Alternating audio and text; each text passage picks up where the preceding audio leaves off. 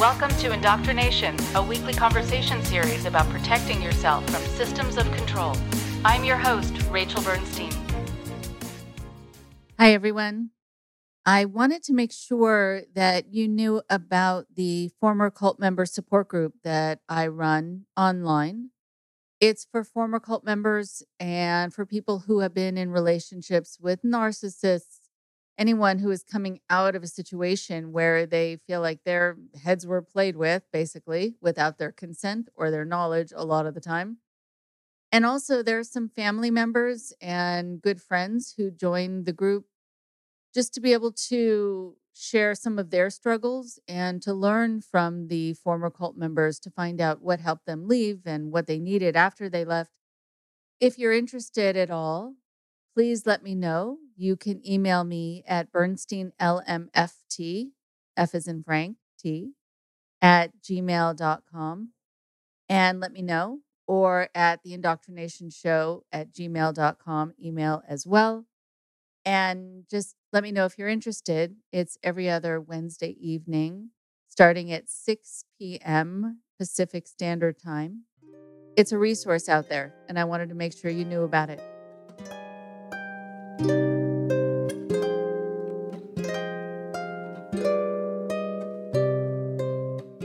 Over the years, in my practice, I have worked with a number of people who have gotten involved in martial arts cults. It was either karate or jujitsu, many different kinds of boxing and mixed martial arts. And what made it a cult was, of course, the person in charge. If the person was a sadist, and this was true in almost every case, where people were pushed so far to the point actually of having their heart stop a number of times, and that they had to devote their lives to this person, that they had to sacrifice everything for this person. And they had to see them not only as people, but as superhuman. Then you have a dangerous situation. And a lot of these people are still feeling like that person's voice is in their head, controlling them, belittling them, making them feel shame about not working so hard, not suffering as they had day in and day out to really hone their craft. And so it's an example on the show today of how a cultic group doesn't have to be a religious group and it doesn't have to be a large group awareness training and it doesn't have to be a multi-level marketing kind of system or residential awful teen treatment center but it can happen when you go in to learn karate or martial arts. It goes right back to the nature of the relationship between the leader and the followers. So today, we have the pleasure of hearing from Rob, who's been training in martial arts for about 25 years. He's earned third degree black belt in karate and purple belt in Brazilian Jiu Jitsu, and is a boxer, kickboxer, just to name a few. He was on the international martial arts team Full Circle for two years and ran his own martial arts school for four years. He's been consulting for martial arts businesses for 10 years. And because of the things that he noticed that were happening, that were unhealthy to the point of being dangerous. He founded McDojo Life about 10 years ago. I'm very happy to have you hear him today. Here's Rob now.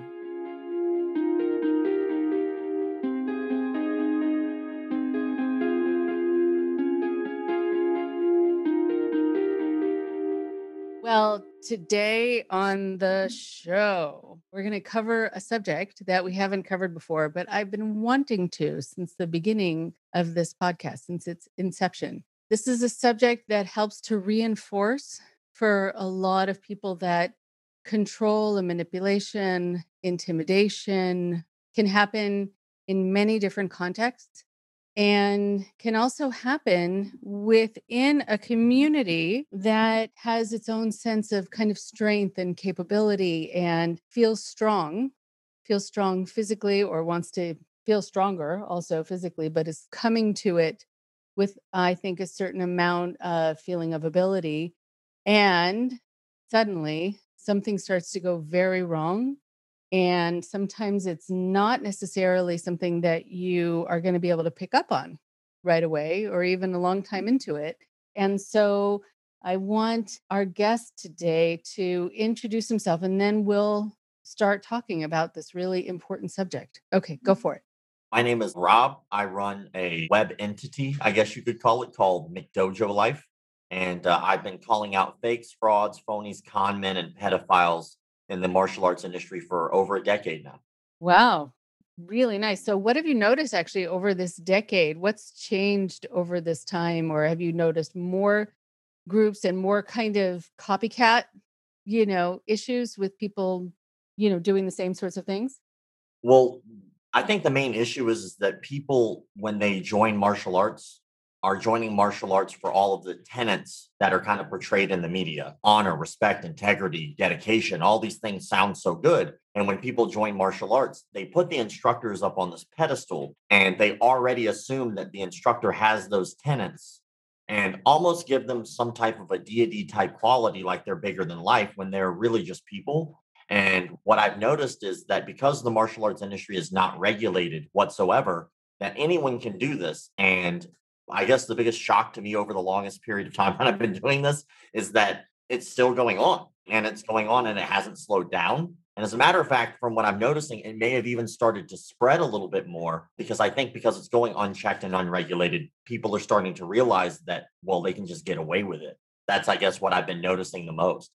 Very interesting. So, you know, I came to understanding about martial arts, cults, and abuse through a couple of clients of mine, one of whom had uh, symptoms of PTSD and had a very hard time focusing, developed a lot of different fears, was fearful then of enclosed spaces, had nightmares about drowning. His head was held underwater, actually, as something to empower him somehow. Where the person in charge started instructing them about every facet of their life and dictating how they should feel about their family and who they should date or if they should date. And they had some of their students living in their home with them and really took over every part of it. And you're right, it is unregulated in these situations and others that I've dealt with. There was nobody to complain to. And so they were left out on their own and just having to deal with the trauma connected to it. And also coming out of it feeling confused like were they too weak to handle it or did something really wrong happen to them? We were discussing this previously for the interview for the documentary but what we did was for our film we actually went out to talk to a lot of different martial arts experts not just one because a lot of people think that jiu-jitsu is the end all be all or karate. So we tried to get as many different experts from across the board as we could to ask baseline questions to see what the general consensus was and one of the general consensus, one of the questions was, where's the line between training and abuse? And all the coaches, there were definitely some martial arts competitors who had a harder time answering it, but coaches themselves, the top tier coaches, all had the same answer was it depends on the student. You have to treat each student case by case, depending on what their goals and their needs are. Where if you look at one top level athlete, what you might put a top level athlete through is not what you're going to put your day one student through. And so, so many schools try to just create the best student, but it's more egotistical. It's more from a narcissistic point of view where it's not creating the best student for the student, it's creating the best student for the instructor so the instructor can show off how tough his students are or how great his students are, which is counterproductive to the individual who might not be trying to be the toughest. He might just want, want to learn th- lose 30 pounds or might just want a mentor or might just want friends. And so it's really sad to see these people going in with these great expectations. You know, oh man, this is going to be the thing that I've always wanted to do. So damn it, I'm going to go forward and finally do the thing that I've always wanted to do. Finally learn jujitsu, finally learn karate, get that self esteem and confidence I want. And then the instructor, not all instructors, by the way, but the instructor in this particular case takes advantage of that, sees that weakness, and uses it for their own benefit rather than the benefit of the student. And that happens way more often than it should. Right. Okay. So thank you. So then, just to have a point of reference, we want to juxtapose the unhealthy from the healthy. When you go into dojo, when you go into any studio, what is a healthy model for instruction? What should you expect that is going to be beneficial to you? Always goes back to the individual. Um, the individual is going to dictate what their individual needs are. It's up to the instructor to be honest so when you go to a martial arts studio and you don't know anything, like for me, right? I'm not a car guy. I suck at car stuff. If I went to a mechanic, I'm trusting the mechanic to tell me the truth. I would never know if they're lying to me or not because I don't know how cars work, right? But it's the same thing with martial arts instruction or anything. We just don't know what we don't know. And there's nothing wrong with that. But luckily, nowadays, we do have these great resources in which we can follow up on questions that we've asked to find out if they're truthful or not. And to me, I think one of the biggest standards are is that instructor being honest with you about basic things? Because if they're lying about basic things, they will lie to you more down the road. For instance, most martial arts instructors, you should be able to ask them, hey, well, where did you get your black belt from? And if they give you an answer that you can't research, that's a huge red flag. That's a very scary thing because that means that they're lying to you right off the bat. Or what martial arts style am I going to be learning here? And if they tell you, well, I have 30 or 40 different 10th degree black belts, which normally by any case, one 10th degree black belt should mean you're roughly about 75 years old or so. and so when somebody says that they have more than two, that's a very scary thing because that means that either they made them up which is a solid possibility, or they had a very low standard of what those expectations are. And if their standards were low, just like the game of telephone, as that's passed down, the standards will become less and less and less over the course of time. And so it's these are just a couple red flags. But I mean, the I guess the biggest red flag is are you happy there? Do you enjoy it? Did you take the trial class? Because I always suggest that when you go learn a martial art, you take as many trial classes as you can and see which one actually will help you meet those goals, which you might have like maybe two or three. And then out of those two or three, is this the show you would watch five seasons of? I guess I could, this is the best way to put it. No one watches season three, episode four of a show that sucked in the first season. You just stop watching, and there's nothing wrong with that. It's just not for you. So I would always suggest after you do your research, make sure that the instructor is helping you with the goals that you're looking for which one do you just enjoy? Because if you like it, you're more likely to do it, which means you're more likely to practice, and then in turn, make you more likely to reach the goals that you have. Okay, so important. And then I think also sometimes people will say, I had an okay time. I thought some things were a little fishy, but it was sort of okay. It got really creepy when I decided to stop. And then I was pressured into staying, or I was told that my life was going to be a failure, or that I was going to be an embarrassment to my family, whatever it was, or I was going to be succumbing to my weakness or something. It's just everything sort of turned on me and i was made to feel shame or like i was making a huge mistake for stopping and and sometimes again people will say to me like oh you know i think the group that you're talking about you know is perfectly fine. I don't know why you have a thing about it and i'll say well have you decided ever to say that you're not going to come back or that you're not going to sign up for the next level class or you need to miss a few classes? Then i think you'll find out how healthy or unhealthy this is and how much you're being pushed beyond what is healthy for you and that your boundaries are not being respected. So, is that a part of what you've been researching too? Yes. So, there's a term, and this is a Brazilian Jiu Jitsu term, and not all Jiu Jitsu practitioners use this term, but there's a term called the creonte, which I am not Portuguese or I don't speak Portuguese. So, forgive my terrible accent and pronunciation of it. But basically, what that was was a character in a soap opera.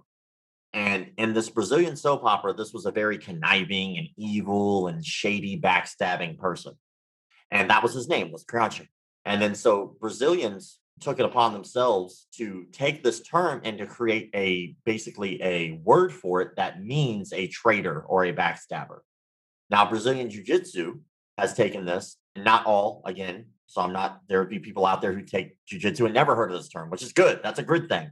But, um, and then some circles of Jiu Jitsu, they use this as a term about people who are going to other studios and training with other people. And that's just the instructor's ego. That's all that is. There's nothing wrong with absolutely anyone in any field searching for a second opinion or to research things more. If you're excited about something like a hobby, I don't just look at one painter.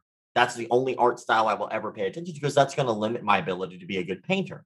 And it's the same thing when it comes to reading. If I limit what types of books that I read, that probably will limit my vocabulary because certain words will not appear in other books and they will in, in other books. Martial arts is very similar. When you take a martial arts class, you're taking a class from the owner the instructors under the owner.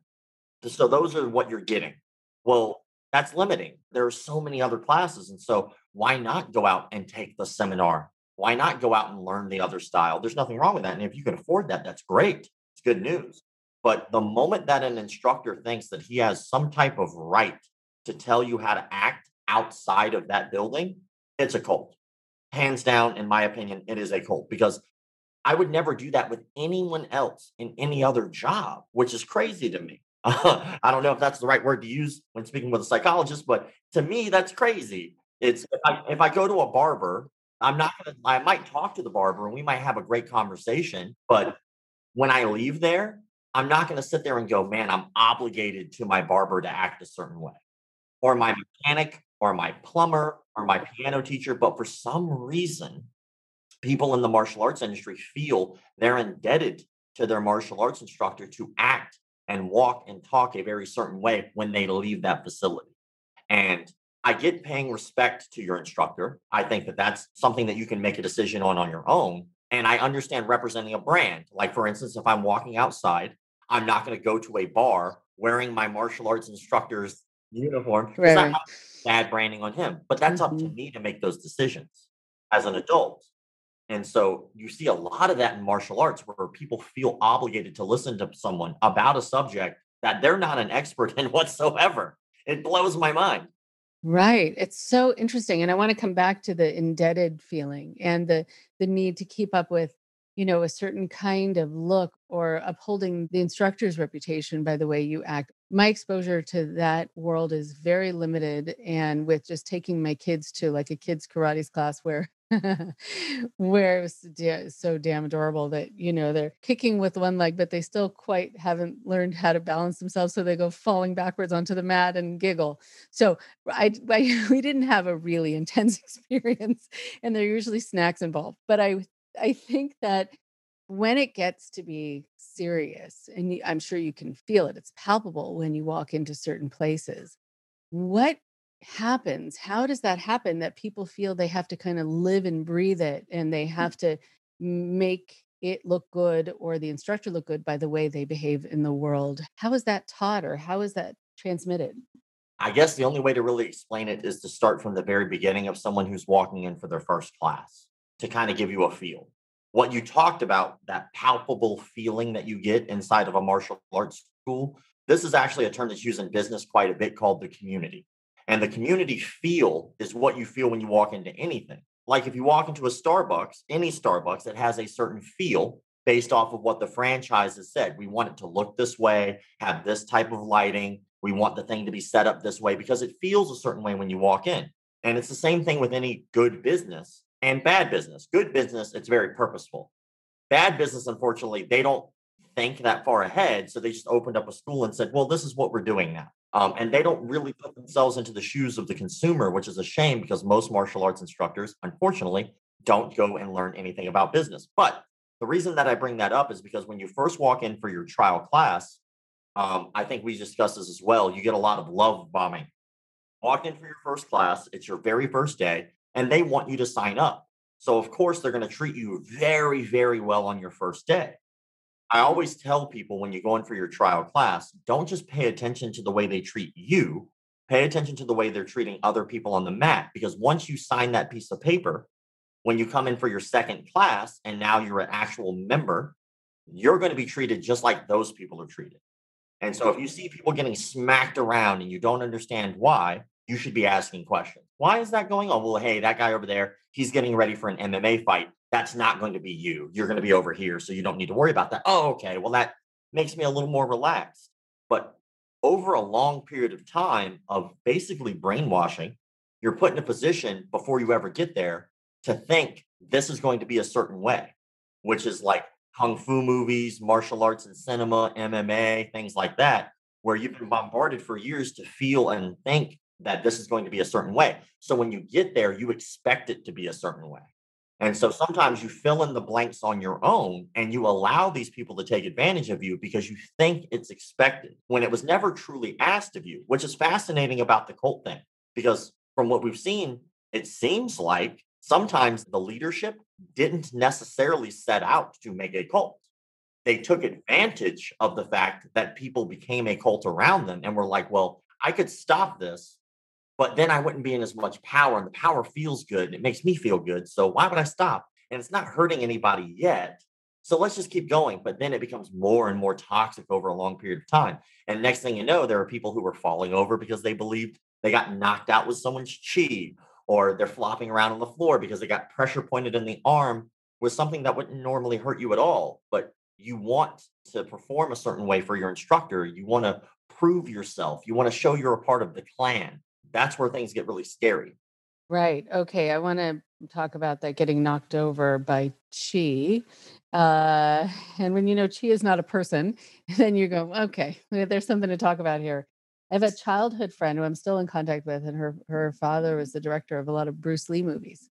And uh, I remember her growing up, knowing him and saying that he was uh, kind of a humble guy. Didn't talk very much about what he did, and he just did it. He he was good at what he did, and I think he he was worried about there being this cult of personality around him. But that can happen when that's your driving force, I think, when that drives you to get involved and to want to be an instructor. Or for some people, probably they start out and pretty innocently, but kind of see that they have power over people and sway and it feeds their ego in some way and they start to want to see what they can get away with. But this whole idea that you can get knocked over by somebody's energy shows this this idea that there is some, something spiritual about it or superhuman invisible some invisible power. And so tell me about that how that comes into play and when you first started hearing about that what was your reaction?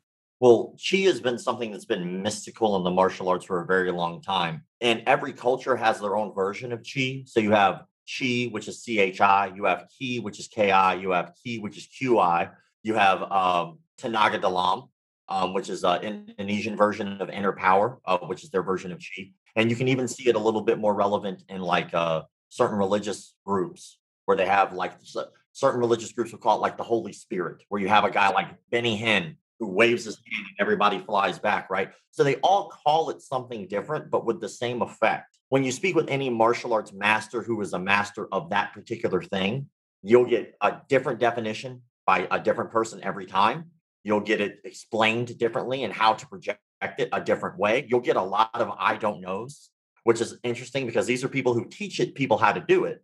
But then when you ask them the question about how it's done, then they'll go, Well, I'm not exactly sure. I just know I do it.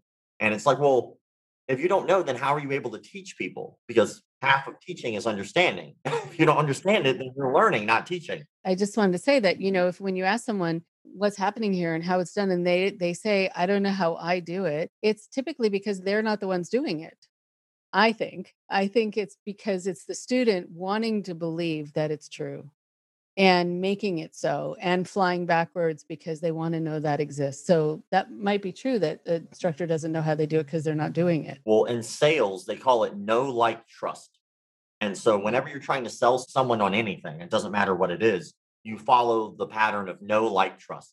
Someone has to know you to like you. If they don't know you, how do they know they like you? So they have to know you to like you. They have to like you to trust you, and they have to trust you to work with you in a business transaction. If they don't trust you, they're not going to give you money. So there has to be a level of trust. You see this a lot with like Girl Scouts or people who do door to door sales or whatever their local sales thing is like, oh, we're in a church group and we're trying to go to Universal Studios. Or, well, when they walk up to you, they typically say, hi, my name is little Susie. And you're like, well, this is a little kid, right? I know what little kids are like. And they go, well, we're doing this thing for our church group. And okay, well, now I know that you're a little kid and I know that you have a church group. Do I like your message? you know, it's like, do I like what you're doing? Okay, well, you know what? You're trying to go to this thing. I want to be supportive. So now I like you. And so now I'm going to trust you that you're telling me the truth. And then I give you money. Well, this is the same thing with martial arts. When you walk in, it's a very personal thing. And so you go through these stages of, well, I need to know you, like you, and trust you. And if the person's a good salesman, then they understand, well, first we have to build a rapport and we know each other a little bit, which is something you can do. I could, as, as a matter of fact, would you like to do an experiment? Yes, please. All right. So let's say you're coming into my martial arts class for the very first time. Okay. Mm-hmm. mm-hmm. Uh, let's see here. So you walk in. I go, hey, Rachel, how's it going? Great. How's it going with you? I am living the dream as always. I'm super happy to have you here and I appreciate you taking the time to come in and try out classes. So, what brings you in today? I wanted to be able to uh, learn about martial arts and gain some confidence and learn new skills. Awesome. How long you been thinking about doing something like this? Hmm, couple years now. Couple years. Wow, that's a long time. And your family supports you in doing this? Oh, I see. Got it. Uh, yeah. Uh, well, I I think so. I mean, I haven't talked to all of them, but uh, you know, by and large, I think. Well, that's good. I'm, well, I'm glad that they support you in the decision that you're making. So I know that it can be difficult to try something new, and support is very important. And having that structure to help push you to reach your goals is important as well. Are you coming from home or work? I am coming from work. Oh, that's cool. What do you do? I'm a therapist. There, well, that makes a lot of sense. I should have already known that since we're having this conversation. All right, well, I'm going to show you a schedule, okay? We have classes Monday through Saturday, all right, um, around the same time let's say this is something you did enjoy. I don't know if you will or not, but let's say this is something you did enjoy. What days of the week do you think would work best for you to come in? Um, Wednesdays. Wednesdays. All right, cool. Um, most people try to train about two to three times a week. You don't have to. It just kind of depends on your personal goals. But if you can do Wednesdays, hey, obviously we're available on Wednesdays. All right. So what's going to happen is uh, I'm going to give you a tour of the, the martial arts facility. I'll show you how everything works and what to expect during class. We're going to sit down, talk to you about like if you have any ailments like shoulder injuries, back injuries, and stuff like that. Um, that's confidential. You obviously, if you don't feel comfortable about telling us anything, you don't have to. It's just so that way we know, so we don't ask you to do something that you're not comfortable with doing. Um, and then at any time, if there's anything that pops up, you're just like, hey, I'm not feeling that, just let the instructor know. Not a problem. We'll modify and make sure it's comfortable for you. After you're done, just do me a favor. I want you to meet me back over here at the front desk. And then what I'm going to do is I'm going to show you our deals that we have, our specials. And if it works out for you, I'll, you know, you let me know if this is something you're interested in. I'll show you what the price instructor is, is like. If not, I'll wish you well and you have a great day. That sounds great. So what we just did was we went through something called the five objections. Basically, most people don't like to use the word no. It's a very abrasive word. It feels very confrontational. And most people don't even use the word yes either, because now I have to commit. What most people do is they'll listen to what you have to say and they'll say the word okay. Yeah, okay, sure, why not? They don't usually say yes or no. But what they will do instead of using the word no is they will use five standardized objections that if you're good at sales, you will know these by like the back of your hand. One, I don't have the time. I don't have the money. It's too far away. I have to think about it or I have to talk to my spouse. And these are the five objections. When you learn these five objections, you technically are brainwashing someone without their knowledge. So, what you're doing is you're coaching them because, like, let's say you did say that you've been thinking about it for two years. Well, me as a coach, I know that that means that you held back from doing it for whatever reasons. I don't know what those are. Now, I can use these five objections I wouldn't say against you, but for you to help you reach your goals. But I can also, if I have bad ill intent, use those against you to take advantage of you. So, what we just did, I asked you, how long have you been thinking about doing something like this? And you said a few years. You no longer can tell me at the end of our conversation, I have to think about it. Why? Been thinking about it for years. Now, if, uh, when it comes to the spouse, hey, I got to talk to my wife or I need to talk to my husband, whatever that case may be. I already asked you if you have the support of your family. You said yes for the most part. So that's going to be a really hard one to pull back out. I asked you if you were coming from home or work. You told me you came from work, I do believe, if I remember correctly, or home, one or the other, but you told me one or the other. Well, if you tell me one or the other, you can no longer tell me it's too far away. It wasn't too far today. And then the last one I said, or the last two were, you know, if you enjoy class today, what days work best for you? Very casual conversation. But now you can no longer tell me you don't have the time. You already told me that these days were available for you. And then finally, the money thing. If you offer a deal or a special to someone the first day that's cheaper and better than any other day by a long shot, then it can't really be the money issue either because it's not going to get any cheaper. it's only going to get more expensive. And so that is a small form of sales tactics that's not abrasive because I'm not hard selling you. I'm just talking with you. We're just having a conversation. But at the same time, it, it's letting me know more about you because I can toss those into casual conversation. But it's developing that know, like, and trust. We get to know each other a little bit. If I'm not abrasive to you in sales tactics, then maybe you like and trust me a little bit more. So by the time we actually get to payment, which I'm upfront about, by the way, technically you should have four phone calls, by the way, or bring it up four times before the actual sale is made because I brought it up so much, it's no longer surprising to you. Well, that's a small tactic. Another tactic could be something like, would I show you to knock how to knock people out with your mind the first day? or would I save that up until you've I've gotten that trust from you about other techniques that are just common, front kick, jab, cross hook, things like that. Then slowly but surely start working in these things that are a little more what they would consider advanced, which aren't really advanced. It's just I let the the real stuff sink in before I get to the stuff that's made up. It's, it's a slow churning process, just like that conversation that we had, that those five objections. The same thing has to happen with me lying to you about technique. Okay, that was very interesting. Very interesting. And I wonder, yeah, so so there are these opportunities that where I think I'm having a conversation or I'm getting some information or you're just getting innocent information from me, but what you're doing is you're knocking down all my possible barriers.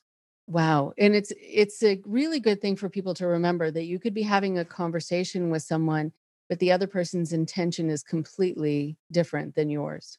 I guess intent is so important here. If your doctor told you that you have to lose 40 or 50 pounds before you can have a gastric bypass, and it's been 20 years that you, over a long period of time, have created bad habits, and you've said no to working out your entire life up to that point, mm-hmm. These tactics might save your life.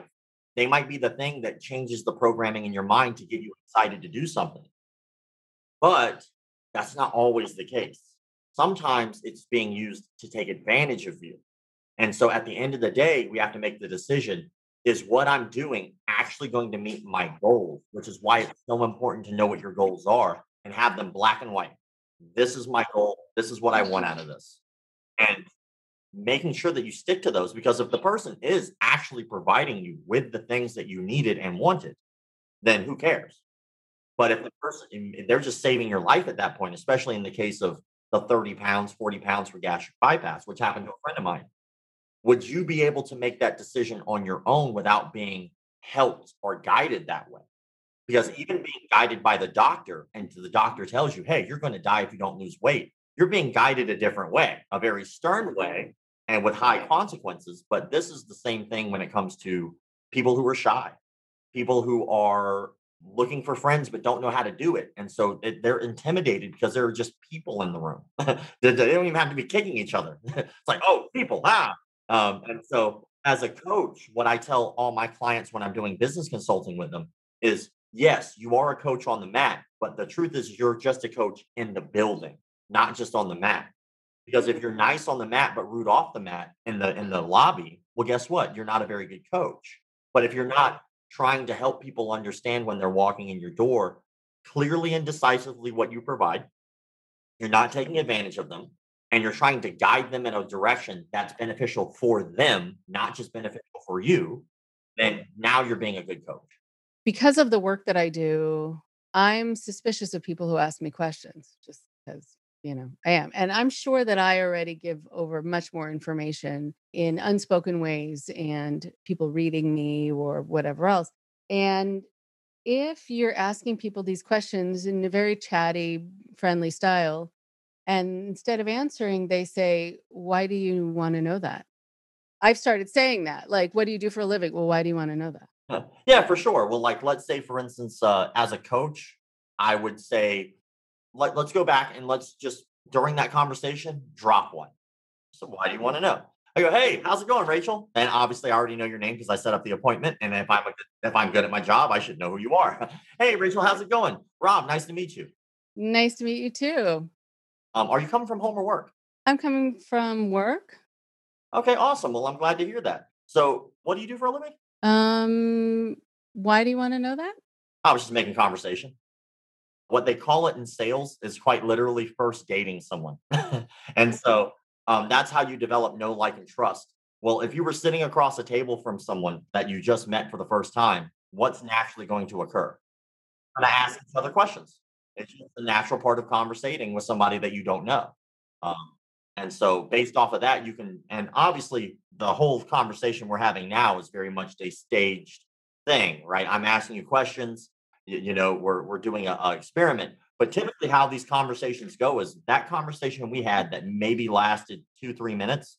It's usually like 15 minutes because I actually genuinely, as a coach, want to know more about my student. I just do. Like, for instance, if the person tells me that they uh, they sit in an office all day that might lead me to ask, well, do you have lower back pain? Because if you do, maybe some of these exercises might not be good for you. Uh, again, intent is so important. You know, if you could use these tactics to be genuinely a good coach, you know, like what, you know, if somebody says, for instance, with the question, how long you been thinking about doing something like this? 10 years. I go, wow, what made you wait so long to do this? And they said, well, I have this, this horrible knee injury and it's been holding me back. Well, that's important for me to know. I actually truly need to know that if I'm going to be a good coach to you, that you have this injury. So if we're doing squats, I don't, you know, go over there and just assume something. I, I go over there and I know, oh, hey, Steve's got an injury. Give him something else, please, because he's going to hurt himself. Um, you know, you know. So the conversation again, it's it could go either way. You could be taking advantage of somebody for sure, but also you could just be doing a good, being a good coach. You know, doing your due diligence to find out about your student. Mm-hmm.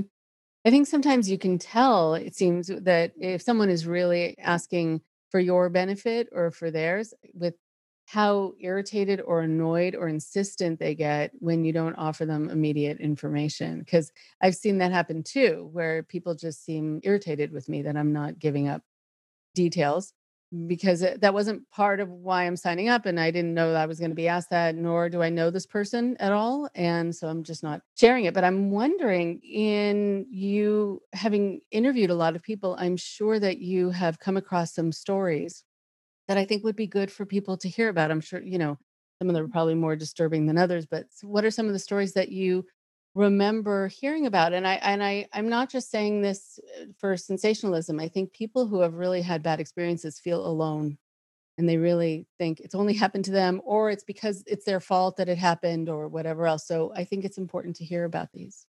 Some of the worst ones that I've seen are actually from Indonesia, where I've seen children run over by trucks and killed because they believed in Tenaga Dalam, which is that inner power and it's a it's a big thing right now in Indonesia where MMA martial arts in general is spreading there. Um, thank thankfully for one championship because those are the people that are really spreading it over on that part of the country. But a lot of MMA fighters who are coming up and doing real legitimate martial arts are looking at these other people who have basically formed cults because they're in this third world country type area where they're impoverished. There's not a lot going on. And these gurus pop up and offer these people the world and even supernatural abilities and it makes them feel more power empowered than they would have if they were just doing their day-to-day life which would be very rough and hard and nothing to look forward to and so they're they're taking advantage of these people well these mma fighters are fighting that because i've seen kids slit their throats i've seen uh, eight-year-old as a matter of fact uh, i get sent a lot of videos that are extremely disturbing that i can't share online obviously but they believe with Tenaga Dalam that they can harden their bodies. And so they'll do this thing where they'll take swords and they're dulled. It's a magic trick, but they'll run it across their entire body and not get cut. And then they'll show that that's their power. It's not, it's just a dulled blade. There's there's no edge. But then little kids see that and it's perpetuated and then they get se- severely hurt or killed in the case of the kid who slit his throat or the one who got run over by the truck and severely injured and one died. But that's because that's a whole culture that's been made around that. And uh, you the, the the craziest part of those particular incidents are when I post those up on my Instagram page, not obviously not the death stuff, but the knocking people out with their mind or the being able to move and manipulate people without touching them, or, or even abusive stuff like taking whole trees and hitting students with trees, like literal trees. And then the students just stand there, like, this makes us tough. Like, actually, it does the opposite for you. Like, as somebody who has fought, it doesn't do that at all. What this does is it makes you more likely to be susceptible to being accepting of abuse. You're now okay with this and you think that this is good for you. That's uh, what, from what I can tell, is basically Stockholm syndrome. This person who is taking advantage of you, now you're sympathizing with them and they're taking advantage of you and you don't know it. you're like, well, he has the best intent for me and it's going to help me. It's not. You just think that because this is the only source of information that's coming at you. But if you had like three or four different sources that you trusted telling you, hey, man, that doesn't work. He's just hitting you with a stick. like that doesn't actually make you good at anything other than being good at getting hit with a stick, then that would change your mind. But more common cases, I would say, are you see this a lot online with like five minute crafts. You see it a lot with a, a Business Insider, Tech Insider, which is a subsidiary company. You see it with Marie Claire. TikTok is really big on this now, where you see all these fly by night self defense instructors pop up and teach something that they know is going to work the five tips you have to know in order to save your life, right? Something dramatic. And then they're taught by just a receptionist. Like one of the cases, Marie Claire put out a video about like the five self defense tips you have to know. Well, I actually spoke with the woman who, because once this went out, it got a lot of heat because none of those things would actually work. Come to find out, she had no martial arts experience when she got hired to do this video. They picked her because she was an attractive, fit woman and that's who they needed to fit the description of this video. And they said, just make it up. And she did. She made it up. And to this day, she still doesn't live it down. But she actually did after that, you know, go and learn and get, uh, she's working on getting a actual education in the martial arts. But at that time, that video went viral. I mean, millions upon millions of people were looking at going, man, I can't wait to practice that with my boyfriend. This is so good for us. This is empowering. There's nothing empowering about someone lying to you. And there's a lot of people that like to hide behind that women's empowerment movement to where I say, hey, you know, I got to let you guys know this isn't going to work. It doesn't matter if it's a female or a male or whatever. Right. That's just not going to work. And then they go, well, you're just disrespecting because it's not a dude or it's not this or it's not that. That's not that's not the case. The case is is that these people are going to get severely hurt, if not killed, when they try this magic technique and the person who's trying to harm them punches them in the face, they get knocked unconscious or trip and hit their head on concrete and die. They could have done something else that was more effective or nothing at all. Sometimes doing nothing at all will save your life. If someone tries to snatch your purse and you do nothing and they take your purse, oh well, but if you remember this one nugget that five minute crafts puts out, and you're like, oh, I remember this technique, and you practiced it and you worked on it, right? Then all of a sudden you fight for that person, the dude turns around and knocks you in the face. And then now you're laying with severe injuries for the rest of your life. That's dangerous. That's irresponsible for these companies to put out this nonsense. And what happens is because we trust the company, know like, trust, remember, and they're good at sales, we trust that Five Minute Crafts wouldn't put out something that would harm us. We trust that Marie Claire wouldn't put this out to the world to harm us. But the truth is, they don't care about you. They know you will click on it. They know you will share it. They know that it's clickbait and they know that it doesn't work because they could have hired somebody who really knows what they're doing and they know they didn't. They just don't understand how harmful it really is. Okay. That's uh, I mean, it's so disturbing to think that people are just putting out content that that is, are going to get people potentially killed, and it's just sent out with abandon. I'm really glad that people are responding to it though, and and calling people out on it. It's really very important. I think people um, also are going to come across a lot of different names of different styles, like the jujitsu or Krav Maga, or different you know, from all all over and all over the world. And so I think just to as we're coming to a close, some of the things across the board and i know you, you you don't want to call out one form over another but just what should people watch out for i know you're talking about people being honest how do you know that someone's being honest with you and what are the tells most people when they join a martial arts school they only know to ask one question and that question is how much does it cost this actually should probably be the last question that you do ask because if you're pursuing martial arts you already know it's going to cost money so just go ahead and assume it's going to be anywhere between 50 to 200 bucks. It'll be in there somewhere. All right. So just know that going in, that's the last question you really need to ask because it, all the other questions are so much more important. Like, where did you get your black belt? How long have you been training? Are you CPR certified? Are you locally and federally background checked? Can I see that? Can I check that myself? Are your staff locally and federally background checked? Is your staff CPR certified? Because most of the time with instructors, eventually the head instructor will phase himself out and allow his coaches to do most of the work.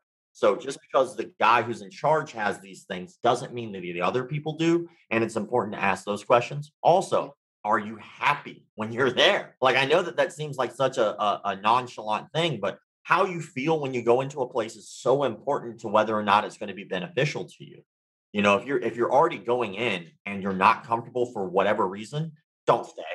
It doesn't matter if this person has every credential in the world and you can fact check all of those things. My suggestion would be ask questions that are checkable. Write them down. Take a notepad with you when you go in for your trial class, you know, and say, hey, well, who did you learn from? And then if they have a legitimate lineage, which is what it's called, and who they learned from and who that person learned from, and you can trace that, then that means they're being honest about what they're teaching you, at least because they had a, a genuine education. So that is important. There's the reason we put degrees on our wall, right? People trust us because we have the degree. Um, but it's the same thing with martial arts. The next thing is don't just stop at the first place, and that is the end all be all for you. If you only went into one place and you didn't go try other places out, and you were told specifically not to, and like, yeah, I'm going to leave. I'm not staying. What a good company will do is if they are confident in the service they provide, they'll encourage you to do it. They're like, hey, man, I want to check out some other place. Hey, not a problem. Hey, by all means.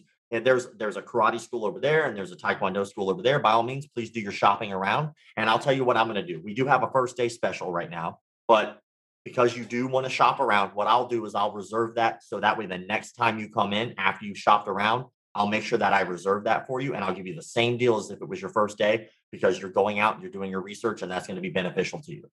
Okay. And I think, I guess, with also asking these questions and making these statements, from what I've seen with my work, and I guess what you've seen with your work, what matters is not only what the person says, but how they react to you making that statement or asking that question if they get offended, if they start questioning you, and are you really serious about this? And, you know, I mean, the, those are a lot of problems too. High pressure sales are so not needed with martial arts. We're mm-hmm. selling a service, right? And then because it's such a personal thing, it's less about what you're learning there and more about how you feel when you are there. Because let's just be honest. Let's say, like hypothetically, the only reason you're going to a martial arts school is for self defense statistically, the odds of you having to use that more than actually being there to train are almost impossible. If you had to fight someone literally every day of your life, you need to move to a different neighborhood and think about your life choices. you don't need karate, you need therapy, homie, because obviously you were the common denominator here. All right. Right. But right. what are the odds of you using something like typing? Well, typing, I might use, I personally use that every day. That's a skill that I learn every day. And so it would be more likely that I'd use that skill every day. But martial arts, it, it's what I call one of the most handy, useless skills ever, right? Because when you need it, you need to be good at it and you need to be effective and you need it just to save your life. So it's high risk, high reward, right? But most of the time, you're going to be in there training it, not doing it. And so, since you're training it, what benefits are you getting other than that? What are you getting any supplemental benefits? Are you losing weight? Are you getting in shape? Are you making the friends that you wanted to make? Are you so finding these other goals are so much more important than the overall goal of self-defense because unless you're just an asshole, you're probably not fighting people every day. Uh, Okay, so as we finish up, any last uh, thing that you want to make sure to impart? The biggest thing about learning anything is being able to enjoy what you're learning you're doing because you're more likely to practice it and which will make you more likely to be good at it. If you're going to go into a martial arts facility, that's awesome. Make sure you stick to your goals and don't let the person in charge change what your particular goals are.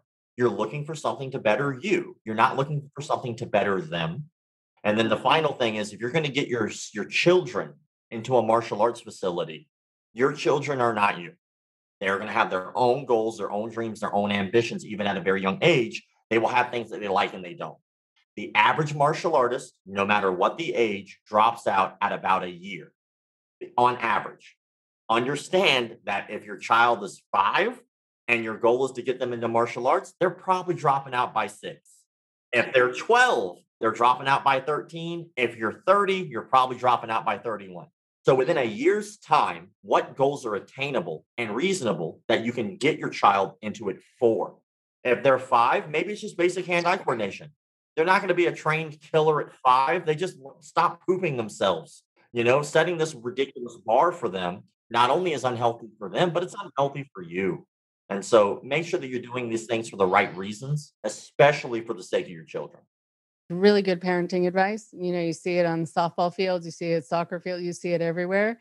Uh, and it's very uncomfortable to watch, actually. So I want to thank you very much for your work and for trying to get the message out that helps with safeguards and helps people know what to watch out for because it should be something that you get something out of and it should be something that makes you feel good about yourself and not worse and that you get to mm, hold on to your rights and your boundaries even if you're doing something that's intense. For sure. All right. Thank you so much for sharing this information. And where can people find out about what you're doing and what you're working on? So you can check out any of my social media platforms at McDojo Life. Uh, you can also keep up with our documentary, which you were awesome enough to be a part of, which we truly appreciate. Uh, you can check that out at McDojo Life DOC. That's McDojo Life Doc on Instagram. It is a donation based page because it was a crowd-funded movie. So if anybody wants to, to keep up with it, uh, behind the scenes content, original content, and updates, just go there, follow uh, the link that's in the bio. Yeah, it's all it's all greatly appreciated. Thank you, Rob. And yes, people be sure to check out Rob's work and to support it if you can. So lovely to talk to you and to learn from you and to um, do some uh, sales work and uh, education. That was cool, actually. And I will uh, hopefully talk to you again soon.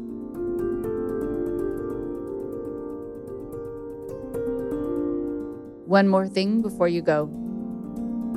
Thank you so much to Rob for his really, really interesting talk with me today. Not only about life in a dojo and what could go wrong, but also sales techniques and how they get you. And what's so interesting about talking to people like him is that you learn mm, the message over and over that I talk about, that other colleagues of mine talk about, that this can happen in so many different environments. And it can happen in different schools.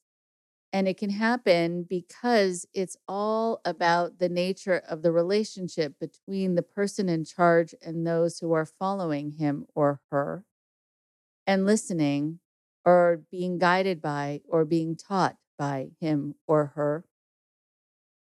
And it is so much about the sales. When you're dealing with cults, very often you're dealing with a cult of personality that is that the person in charge has this sort of aura about them. Usually that's because they try to seem like they have superhuman abilities, superhuman strength, that somehow they know more than anyone else. And they also do it through intimidation and they do it through the sales tactic of scarcity that you can only get what you really need. And the best way to learn it here from their class, from them. Oftentimes, these people who are so at the core of this cult of personality are actually not the most skilled they're sometimes kind of mediocre. People who I find are really, really skilled often have humility that you don't find in cult leaders. They're the ones who are really good, but they don't have to talk about how good they are and they don't have to talk about the best. In fact, they're often feeling motivated to want to learn more and to want to do better. And so they don't think they're the king of the hill. And as soon as you are with that kind of personality, you find that when you strip away all of the intimidation tactics and all of the manipulation and all of the ways that they get you to adore them and to worship them, to idolize them, then you look at their skills. And for many of them, not all, but for many of them, again, their skills are kind of middle of the road. What they do convince you of, though, is that they have something that nobody else has. But truly, if they had that, wouldn't they be in charge of the whole field? Wouldn't everyone be learning from them? Wouldn't those who have been famous in that world be sitting at their feet or taking their classes? And that never happens. So you want to gain a sense of perspective on the whole scene. It's very hard, though, when you find yourself suddenly taking classes every day or working for someone full time, making sacrifices for them. But also, what you want to make sure to do is to never feel that you are under threat. That if you leave their class, you're never going to have the right skills to do a good job or to be good at X, Y, and Z. That if you leave their class, there's no way back in because, well, if they're a narcissist, then you injured them. And so they will punish you by either making you grovel to come back in or never letting you come back in. You don't need any of that nonsense when all you're trying to do, again, is learn a skill and get good at it. So much of what they put in front of you is just noise and so much chaos in your world so much control, so much confusion. And they need to be the most important person in your life, teaching you the most important things. And you want to watch out if they're starting to dictate the rest of your life. That's a huge warning sign about something that is more of a cult than a healthy organization.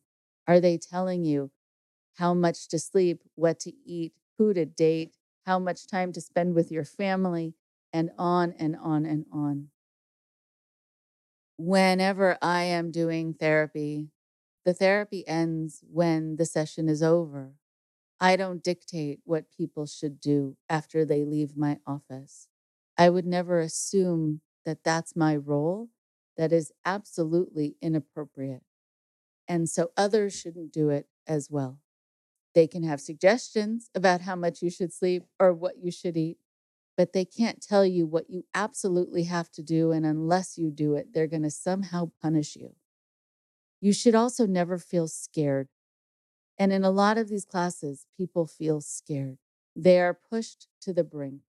I've worked with a number of people who were involved in these kinds of martial arts cults where their heads were put underwater for long periods of time, really waterboarded, where they were told actually to break up with someone who they had just gotten engaged to because they were going to be going away for the weekend with that person who they had fallen in love with because they were going to propose to them that weekend.